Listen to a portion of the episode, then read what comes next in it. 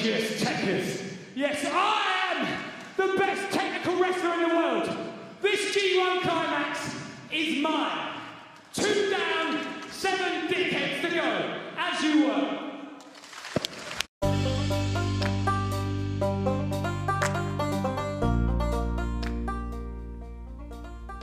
インターネットでお世話になってます国斉藤です国斉藤のプロレスのこと今日も始めていきましょう国斉藤のプロレスのことはプロレスに人生を狂わされた国斉藤がモメンタム重視で独自の視点から試合の感想やお話の妄想プロレス界の情報なんかを垂れ流す。ザ・ベストプロレスポッドキャストソファーです。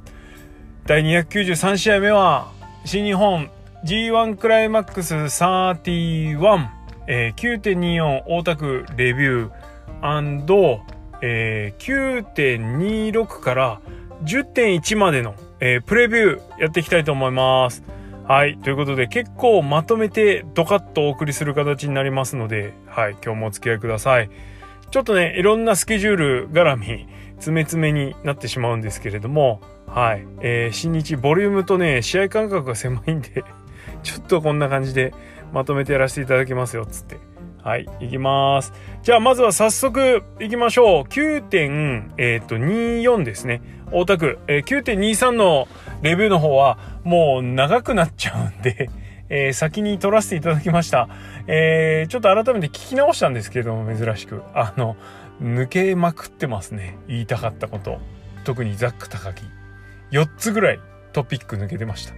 これまた、そのうちザック高木というか、はい、ザック絡みはまた掘り下げる機会をおそらく設けることになると思いますので、はい、しばしお待ちをという感じで、その時に喋りたいと思います。はい。では、早速9.24ですね。えー、B ブロックの、えー、公式戦が行われましたので、こちらのレビューいきたいと思います。はい。第1試合、えー、棚橋宏対後藤弘樹です。14分15秒、スモールパッケージホールドで棚橋宏が勝利しました。えー、このマッチアップが第1試合、なんでだよと思ってたんですけれども、よくよく考えたらというか、まあ、試合の時間になってみたら、アベマでの無料放送がこの日あったんですね。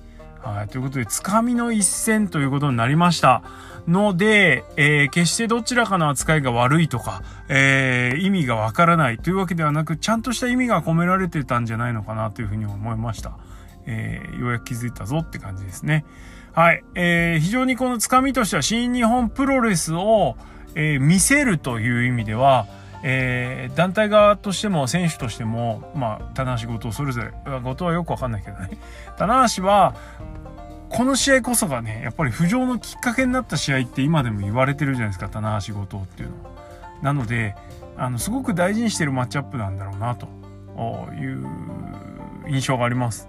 はい。まあ、その印象通りと言ったらあれなのかもしれないですけれども、えー、しっかりとね、現代の新日本プロレスのいいところを、えー、見せてたんじゃないのかなと。えー、特にこの G1 クライマックスは試合が少ないので、えー、出し惜しみをあのアンダーカードでもあまりしないと。あいう感じでやっておりましたので、フィニッシュこそスモールパッケージホールドだったんですけれども、途中の試合展開というのは非常に白熱した試合になっておりました。えー、なので、オープニングマッチとしては素晴らしい試合という評価ができるのかなと思います。えー、そんな感じで、えー、棚仕事いい試合でした。えー、3.5。はい。国沢バー3.5です。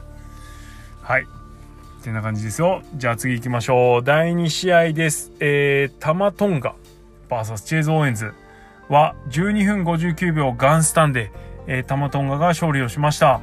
えっと、試合としてはもう、いわゆる OK マッチですね。あのー、良い試合だったというふうに思います。えー、バレットクラブ対決ということで、なんだろう。今までのバレットクラブ対決っていうのは、えー、じゃあ、お前の勝ちにしてやるよ、みたいなね、くだりがあったりとか、えー、そこからわちゃわちゃしたりとか、なんかこう、慣れ合い的なね、あんまり両者削り合わないような展開から入ってて、最後は軽く試合をして終わるみたいな感じね、えー、があったんですけども、えー、この前の健太高橋裕次郎戦もそうなんですが、えー、あまり手綱を緩めずに両者がしっかり力をぶつけ合う、えー、戦いをするという方向で行くようになったようなので、それが見せ、見せてもらえたし、まあ、えなしね、玉のまともな試合ってめちゃんこ久しぶりなんですよね。なんで、逆に新鮮みたいな、いうところがあって、あのこの試合も白熱したものになりました。えー、まあ、さすがにね、たまには勝たねえだろうぐらいの感じで、オーエンズを持って見てはいたんですけれども、あの、その分ですね、オーエンズが余すことなく、タマに自分の力というか持ち技を出し切ることができていて、当然フィニッシュまでは決まらないんですけれども、はい。あの、パッケージドライバーを空中で切り返すという、なんかよくわかんないウルトラ C がですね、もう決まっちゃいまして、はい。やっぱね、タマといえばガンスタン。タマのガンスタンは、ね、いろんな人を葬ってますから、素晴らしいフィニッシュなんですけれども、最後それで終わったものの、ものの、あの BC 対決、バレットクラブ同門対決としては、当初、こうなるんだろうなと思ってた裏を書いてですね、思いっきり真っ向勝負してきてくれるので、よかったと思います。はい、えー、ってな感じです。次、第3試合、えー、ヨシアシ対ジェフコブは13分21秒ツアーオブジャイランドでコブが勝利しました。えー、コブ強し。コブ強しですね。あちなみにタマチェーズの国沢バーは3.25です。次、ブスコブは、えっ、と、国沢バー的には3.5でした。ちょっとね、あの、吉橋の、あの、バンプリスペクト込みの点数っていう感じですかね。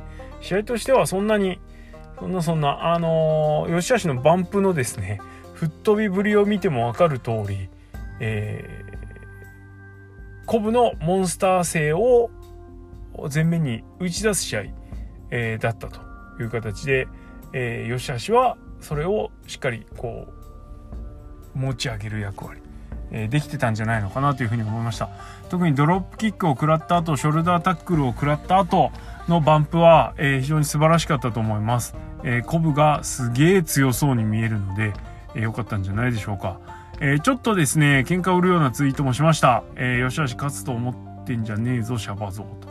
いや、さすがに勝たないでしょ。はい。無理っすわ。今、吉橋、まあね、エルガンに勝った過去があるんでね、過去、いや、前科があるんで はい。あの、ちょっとそういう意味で危ねえなと思ったけれども、いわゆるその、実力的なものというか、まあ、プロレスの実力って何ぞやっていう部分もあるんですけど、まあまあ、そもそも吉橋、よし、感じゃった。そもそも吉橋に負ける球じゃないんで、コブは。いう感じです。試合後のコメントでびっくりしました。はい。あの、吉橋が想像以上にでかくて強かったっつってたんですね。ああ。こんだけ、こんだけ長く参戦してんのに、まだそういうこと言ってんだお前はって思いました。そういうとこだぞ、吉橋。はい。ありがとうね。はい。えー、てな感じです。で、セミファイナル、真田太一です。えー、っと、この試合は戦前、プレビューでも予見した通りの全日本オマージュマッチ。全日本大好き者同士のオマージュマッチになりました。えー、楽しい試合だったとは思います。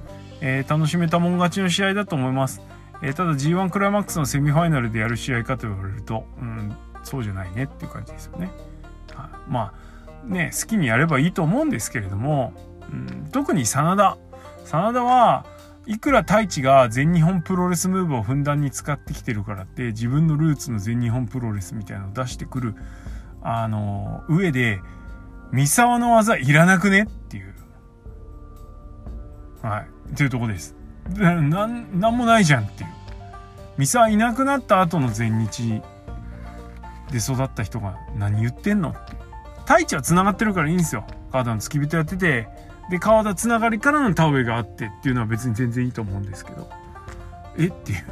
真田と三沢ってな、どういうつながりみたいな。だったら、だって、真田がいた頃の全日は武藤の全日なんだから、それを出してくれいいじゃんっていう話なんですよ。結構怒ってんな、俺。なんですけど、タイガードライバーの使い方が悪すぎる。そんな、そんな軽い技ですかと。ね。いうことですよ。本当鈴木小太郎の大河ドライバー100回見てから出直してこいって感じですけど。いやまあまあ、こういうね、あのー、楽しい試合なんで、あんま文句言うのもあれなんですけど、まあ、ちょっとちげんじゃねえのとしか思わないですよね。特に真田に対して。別にこんなんやんなくたって真田は持ち味出して思いっきり試合ができるし全日ムーブやるんだったら全日本無糖ムーブをやればいいつかやってたけどねはいあのネックスクリューとか。まあやってないわけじゃないから無糖技を出しゃいいんですよ。フローリングそばってやって。なんだドラスクやって とかね。いいと思いますけどね。石井にやったやられちゃったシャイニングウィザードは結局回収資金内で今に至ってますから。真田はシャイニングウィザードっていうねあの最終奥義みたいなのも残してるんでね。まあその時に向かけてめがけて頑張ってくださいって感じです。はいえー、3.0そしてメインイベントです。えー、岡田和親対キングオブダークネス。イービルは21分46秒を、えー、レイメーカーで岡田が勝利しました。えっと、イービルと岡田の試合としても、まあ、これもあんまり想像の範疇はちょっと出なかったかなという試合だったんですけれども、イービルが巷で言われてるほどダメじゃないというか、えー、とにかく、さすがにね、反則介入っていうのもイービル、ディクとこうそれぞれこなれてきているので、あんまり変なタイミングでゴリ押し介入みたいのはしなくなってるからそういう点ではいいと思います。はい、でまあこれ見て思うのはやっぱり散ってこその悪者だなと、うん、うん、そういう感じですね。はい、散らない悪者はやはりあのー、勝つ場としての舞台っていうのは限られちゃうのかななんてちょっと思ったりしつつ、えー、それはヒールというくくりでいくとイービル以外の選手にも適用されるんで寂しいなと 思ったりする部分もあったりするんですけれどもただやっぱりねあのー、チリプリが良ければいいものが引き立つし、えー、工業全体が盛り上がるんでまあそれはそれでいいんじゃねって。まあそんなこと言ってるとね一生ヒールはメインで勝てなくなっちゃうから、はい、勝つチャンスももらえたらいいんじゃないのとは思いましたけれども、まあ、この日はあのイービル返しの大岡田も食らいましたから、まあ言うことないんじゃないの？負け役としては。と思いましたよ。はい。えー、国沢は3.25です。えー、つまんない試合はなかったです。いや、そんなことないな。俺的にはそんなに興味を惹かれない試合が多かったです。ただ、だからといって試合のクオリティが低いかっていうと全然そんなことなくて、えー、どれもかなりいいレベルで試合はしてたと思いますから、はい。あのー、楽しめる人は楽しめたんじゃないの？というふうに思いましたよ。はい。えー、てな感じで9.24オタクのプレビューを終わりにしたいと思います。さあ、じゃあ、プレビューじゃない、レビューですね。プレビュー行きましょう。えー、次回は明日9点、明日、もう今日ですね。9.26神戸。えー、目玉カード1個飛んじゃいました。えー、内藤高木が飛んじゃったので、この内藤高木の代替試合として、永田高木が第1試合に組み込まれます。えー、永田裕二対高木慎吾スペシャルシングルマッチ。そして、えー、第3試合が G1 クライマックス、第3試合からが、えー、G1 クライマックス公式戦になります。えー、ブロックです。えー、グレートオーカン VS 高橋裕次郎。どちらも、えー、出だし好調。裕次郎は前回の試合も負けちゃいましたけれども、見せるもん見せてるので、期待値が非常に高まっている状態になっています。オーカンは普通に勝ってます。はい。えー、勝ってますというかね、特に矢野戦で、えー、手こずらずに勝ち切ったというのが結構ポイント高いと思ってるんですけれどもいかがですか、はいえー、まあ試合順的には、うん、浅いものの、えー、浅いからといってじゃあ今の高橋裕次郎の試合がなめたもんじゃなめたもんかといったら全然そんなことはないよという試合になると思いますのではいはいはいえー、王冠高橋裕次郎食いまあ、先輩食いですよね。なるかというところが注目になると思います。えー、ベッドは大川にベッドします。続いて第4試合 A ブロック公式戦矢野徹対タンガロアです。えーと、どうでもいいな。うん、どうかなロアはい。そんだけ、そんだけですよ、この試合なんか。はい。えー、第5、えー、石井智弘対健太です。えー、健太が友煽りしてます。えー、この2人は何度か試合を繰り返しておりまして、えー、なんだろうなそうだな7年前だったら結構長えな7年前っつう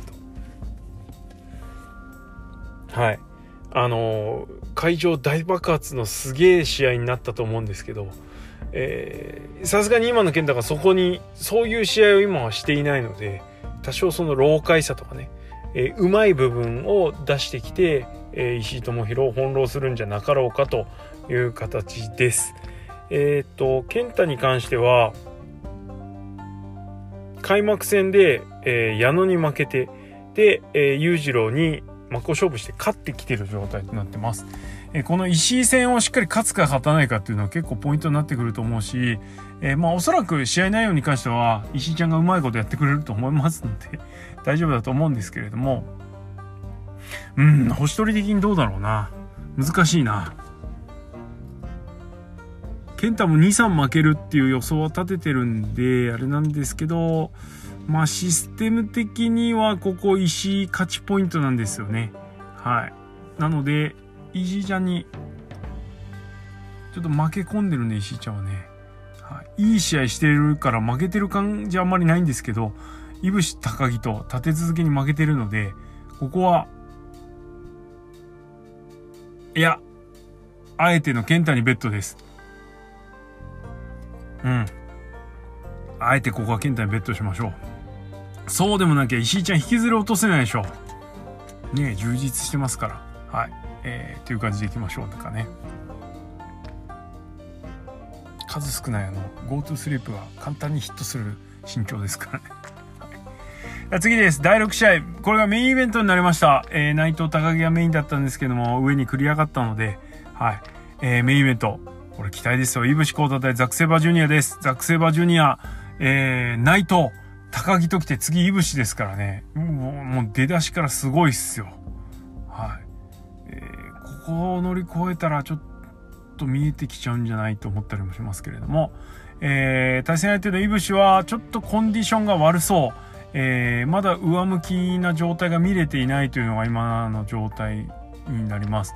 えー、どこまで戻してくるか、えー、というところがポイントになってくると思うんですけれども、そもそもね、このイブシコータザクセバージュニアというのは、WW、もう何度も言いますけど、WWE が実現させたくて、実現させられなかった、えー、カードになります。この向こう側では、えー、マスカラドラダと TJP が戦ってるわけなんですけどそれぞれにそれぞれが負けて、えー、トーナメント決勝がその2人で争われたと。イブシコータとザック・セイバージュニアは、えー、WW と契約しないことになったので準決勝敗退になったという経緯があります。はい。まあそんなこんなでですね、えー、最大手がやりたくてもやれなかったカードを、えー、もうバンバン毎年やってるっていう。はい。ありがたい話です。えー、イブシのコンディションが戻って、今までの試合にないぐらいですね、盛り上がる試合になることを期待したいと思います。えー、ベッドは申し訳ないですけど、さすがにここは今、モメンタム来てますので、ザックにベットしたいと思います。はい。ってな感じが9.26神戸です。いやー、内藤いなくなったの、意外と痛いっすね。こうやって見ると。ね、そんな好きじゃないけど、いなくなると寂しいもんです。はい、えー、じゃあ次、9.29後楽園です。えー、っと、少し被害艇 B ブロックの公式戦が行われます。えー、第一が、なんと。いや、これ、第一なんだ。やっぱ B ブロックはちょっとなんか、あれしてんすかね。えー、太一対キングオブダークネス、イービルとなります。はい。いやー、立ち勝ってほしいなねこういう反則、ベタベタのゴリゴリの反則っていうのはもともと太一が得意とした分野ではあるんですけれども、今も事実上ベビーフェイス化しつつある太一、太一ね、鈴木軍というか、まあ特に太一がそういう感じですけど、ね、筆頭ですけど。なので、はい、いやここはどうでしょう。うん むずいな、これ。これ結構むずいっすね、予想となると。ちょっといいビルかな、ここは。雰囲気的に。あの、太一2連勝できてて、えー、イービルは前回1回負けちゃってるんで、はい。そのぐらいの感覚で、えー、イービルにベットします。はい。次、えー、真田チェイズ・オーエンズ。いや、これもね、あのー、NJPW ユニバース的にはね、ちょっとマニアックなマッチメイクで、非常に面白くなりそうですね。えー、真田にベッド。さすがに格が違いますね。えー、次、第3試合が後藤弘樹対ジェフコブ。えー、この2人は何度か対戦したことあると思いますね。多分。はい。ジェフコブ。いや、後藤には申し訳ないですけど、それから後藤ファン、2連敗してます。コブ2連勝してます。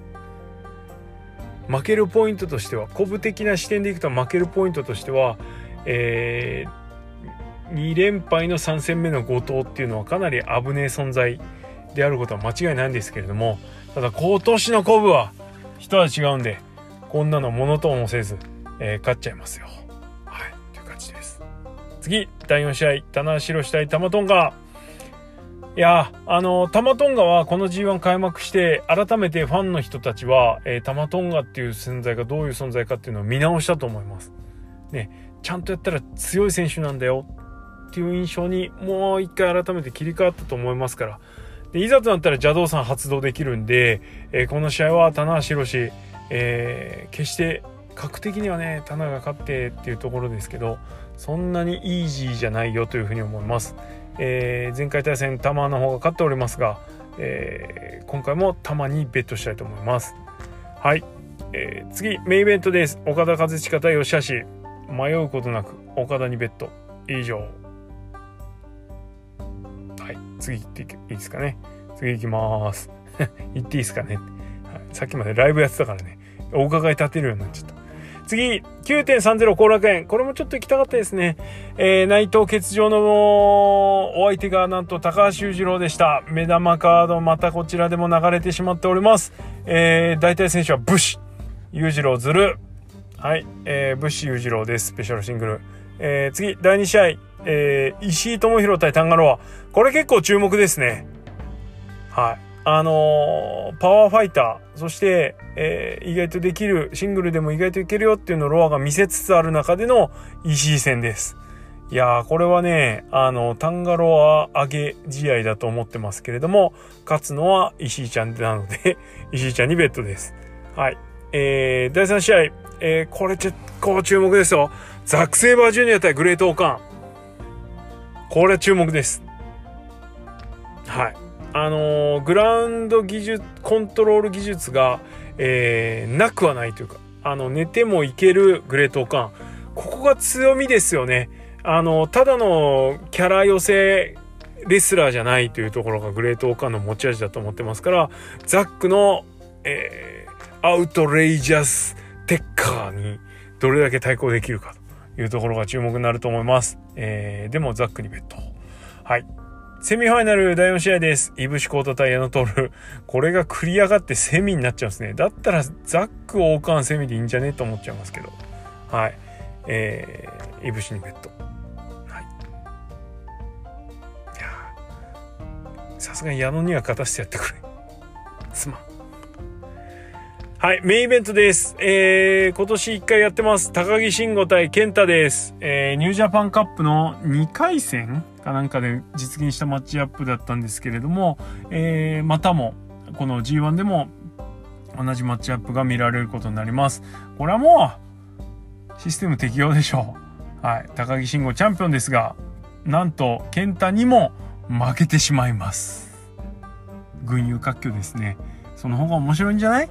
はい、絶対的王者もね、やっぱ面白いと思いますけれども、うん、あの、健太はね、えー、コロナのこの第5波っていうのかな、前に IWGP もそろそろ行かないとなみたいな発言してたので、これ、あると思います。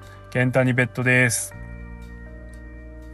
いやー、ちょっとな、平日月末、かなり微妙な日程ですけどね。できれば行きたかったですね。チケット売り切れてみたいです。はい、えー、じゃあもう一個だけプレビューしておきます。10.1浜松アリーナです。えー、公式戦のプレビューだけいきます。公式戦一発目はジェフコブ対タマトンガ。やツアオブジアイランドをガンスタンで切り返されないように気をつけてコブ。なんだけど、ここで足元救われる可能性あり。だけどね、J に勝ってるからコブにベットです。まあ、コブにベットし続ける毎日ですよ。はい。えー、次。キングオブダークネスイービル対チェーズ・オーエンズ。イービル。えー、次。吉橋太一、太一。B ブロックは特に思い入れがないんや。しかもなんかちょっとあんまりそんな思い入れというか、濃い内容が待ってるわけでもなさそうなんで。はい、セミファイナルです。岡田和親対後藤弘樹。これは、ねえ、ほんと一時期の黄金カードの一つですよね、これも。あの、やっぱりね、え後藤と岡田と棚橋がいるので、えー、この3枚回しですごく、うん、リーグ戦としては成立する。ちょっと後藤が落ちる感もありますしお客さんの期待値も今後藤に対してはすごく下がってるのでなんかなかなか難しい部分もありますけどねでもまあこの2人が戦うとなれば問題ないんじゃないですか？えー、根川君はまあまあ大丈夫だと思いますけどフィニッシュとしてレインメーカー復活させるんで大丈夫だと思いますけどあのーマネークリップ？で負けないようにだけは注意しようこと。はい。と思います。そして、後藤、ちょっと負け込んでるんで、ここで一丁やっちゃっていいんじゃない？はい。ということで、密かにここ、後藤弘樹にベットしたいと思います。ね、こういう時でもないと、後藤に勝つチャンスもないから、同じケイオス入っちゃったし。はい。で、頑張ってほしいです。さあ、そしてメインイベントです。えー、棚城対真田。えー、いや、あの、注目する人は注目するんだろうな。で、ちゃんと掘り下げれば、この試合も間違いなく面白い試合になると思います。なぜ実力者同士の試合なんでね。はい。面白くないわけがないんですよ。ただ好きか嫌いかで言うと、あんま好きじゃないって。いうのが正直なところなんで、あんま無理せず見たいと思う。月初だしね。はい。ということで、この試合に関しては、うーん、さあ、灘にベットしてます。いやちょっと危ねえな。全、全外しはないと思うけどね。えー、コブ、イービル、太一、後藤真田。さあ、いけるかな？みんな頑張ってねという感じです。はい、てな感じで、プレビューまとめてやりました。なんとか終わらせることができた。はい。G1 クライマックス、ほんと目白押しです。さらにその裏では、ノアの N1 も動いてますので、どっちも合わせてお楽しみいただければと思います。えー、プごと更新頑張っていきますので、お付き合いください。はい。質問箱いただいておりますのでお答えしておきます。えー、クニさんいつもインターネットでお世話になってます。質問なのですが、ケニー・オメガがインタビューで新日本にシュートっぽい発言をしたのに対しての批判に、ケニーを日本のプロレスの尺度で批判するな的な意見を見かけたのですが、アメプロと日本のプロレスの尺度ってそんなに異なるんですかね？個人的にそういうのがわからない NJPW ユニバースなので教えていただければ幸いです。G1 や N1 が始まって更新が大変ですが、お体ご自愛ください。それでは、ありがとうございます。はい。えー、まず、えっと、ケニー・オメガのインタビュー見ました。えー、シュートっぽい発言ということですが、別にそんなことないのかなという感じです。むしろ、えー、インパクト AEW との、えー、距離がより近づいていることを印象づける、え記事なのかなというふうに思います。えインタビューがあって、で、そのインタビューで語ったことが話題になってというんではなくて、こういう特にトースポのお話のラインに乗っかってくるインタビューっていうのは間違いなく逆に言うと結論ありきのインタビューだと思ってますからそういう意味ではねあの今後の流れ作りのためっていうのもあると思いますよ。じゃなかったらアメリカでずっと試合し続けてるケニーにインタビューする意味ないじゃん。と思います。はい。でね尺度の件。えー、まあ団体のそのなんだろう選手の内容のなんだろうな出来栄えとか的な話にまで言及してたので一応見ましたけど、ま、そういうところを言ってるのかもしれないですけれどもうんこれも別にその違う尺度での話じゃないのかなとスケール的に同じ話中での話なのかなというふうに思いました。まあ確かにぶっちゃけ度としては強いかもしれないですけれども実際事実だし、うん、あの痛いところ疲れたなとは思いますよ。新日大好きでケニーに裏切られたって思ってる人は向かってするとムカッとしちゃうその気持ちもわかりますけどあの非常にいいところはついてるし的を得てる発言だと思うのでこればっかりは何とも。だってあんだけすげえ団体の副社長ですからケニー。それ上から目線にもなるでしょうよ。ねと思います。はい。えー、ケニーは圧倒的に先に進んでます。遅れてるのは新日本だし新日本のファンっていう認識は持っといた方がいい気がしてますけどはいと思いますってな感じですはいありがとうございますえー、ってな感じで今日は終わりですね。えー、国里のプロレスのことは、リスナーの皆様のリアクションがガソリンです。えー、意見、感想やご質問などありましたら、質問箱、もしくは、もしくは、ハッシュタグプゴトでツイートしてください。えー、それから、特納プゴト、月額300円、300円でやっております。えー、と、工業、ビッグマッチ直前のプレビューとか、えそれから即日レビューなんかね、これからガンガンやってきますので、え過去のコンテンツも全部聞けるようになっておりますので、えー、ぜひこの盛り上がってる時期に課金してみてはいかがでしょうか。ぜひよろしくお願いします。はい。ってな感じで今日はおしまい。ね、明日は N1 最終公式戦、それから注目の9.26神戸がありますよ、つって。ありがとうございました。